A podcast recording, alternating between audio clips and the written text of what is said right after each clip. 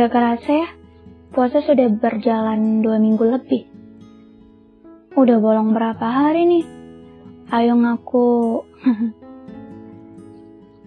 hmm, ngabuburit kalian sore ini saya suguhkan dengan cerita yang dari judulnya aja udah bawa-bawa hati nih. ya maaf, bukan niat ingin bulan Ramadan menjadi melo. Tapi sudah sangat lama saya ingin mempublish cerita ini. Ya, baru berani sekarang. Sebelumnya, terima kasih untuk hati yang tergerak ingin mendengarkan cerita dari seorang remaja yang masih buntu pengalaman ini. Hmm, mulai dari mana ya? Mungkin mulai dari siapa saya. Saya hanyalah sekutu buku yang mencoba mencari temu pada si dingin yang menghindari pertemuan. Mencoba mencari celah agar bisa bertatap muka, tapi dibantah oleh dia yang sekarang sedang bersama kekasihnya. Ini memang sulit, tapi akan lebih sulit jika saya terus memikirkannya. Mencoba untuk melupa pun sulit, tapi itu akan membuat saya bisa membuka hati untuk semua manusia. Hari demi hari kini menjadi saksi bisu. Saya lalui dengan terus mengingat orientasi yang sudah lama berlalu itu. Semua masih tentang dia. Dia yang menciptakan orientasi romantis itu dan membuatnya harus berakhir tidak satu. Saya semakin bingung. Kalau sudah begini harus menyalahkan siapa? Kalau dia yang salah, ya dia tidak sepenuhnya salah.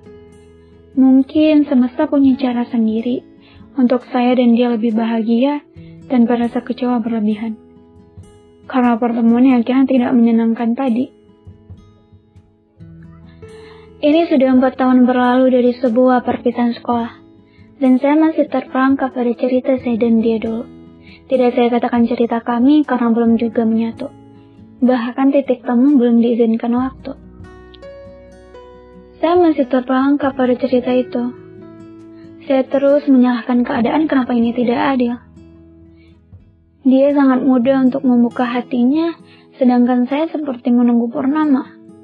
Itu pun belum tentu kebuka. Di sini saya hanya ingin bercerita tentang diri saya masih belum keluar dari cerita yang sudah lama tamat. Nggak tahu juga sih, sudah benar-benar tamat atau akan ada kelanjutannya. Tapi saya masih saja berharap bisa bertemu dengan dia untuk menyelesaikan cerita yang tanggal ini. Kenapa tanggal? Karena waktu itu saya dan dia berpisah tanpa berbicara sebelumnya. Kalau saja waktu itu hubungan saya dan dia baik-baik saja, mungkin saya bisa menerima perpisahan ini. Dan kalau cerita saya dan dia ini diproduksi oleh saya sendiri, akan saya ciptakan akhiran cerita yang bahagia. Ya, itu yang selalu menjadi ekspektasi saya ketika saya dan dia dulu dekat. Saya selalu membayangkan akan bersama dia, sampai saya dan dia bisa saling membahagiakan satu sama lain. Itu pikiran lugu saya dulu, tanpa tahu kalau realita akan sesakit ini. Ini tidak hanya tentang membuka hati. Ini tentang kenapa dia pergi tanpa menjelaskan hubungan antara saya dan dia jalani.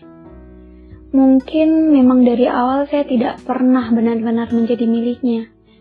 Tapi tidak sebaliknya. Dia sudah saya tandai untuk saya miliki sampai mati.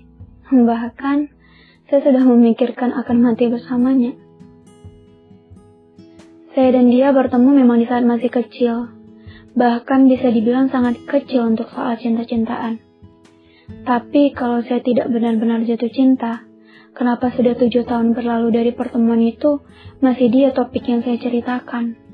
Masih dia keluh kesah yang menjadi alasan saya menulis.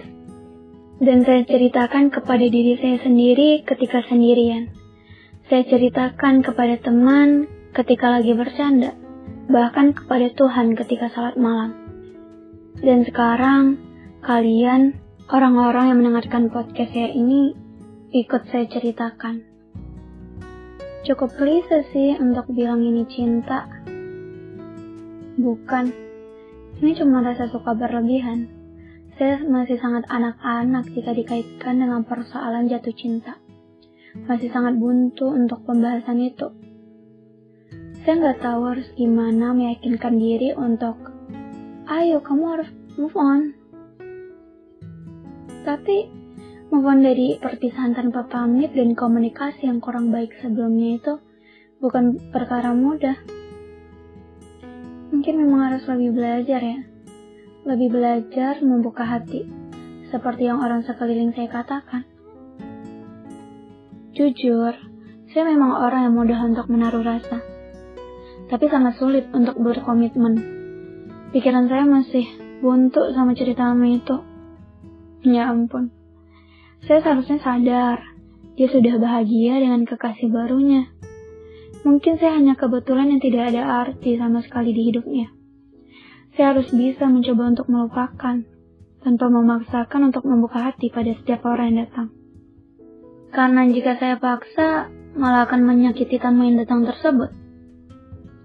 Saya hanya ingin membuka hati ketika sudah benar-benar pulih. Kalau kenangan itu bakalan selalu saya simpan di memori kepala saya hanya cuma perlu waktu dan mungkin bakalan lama.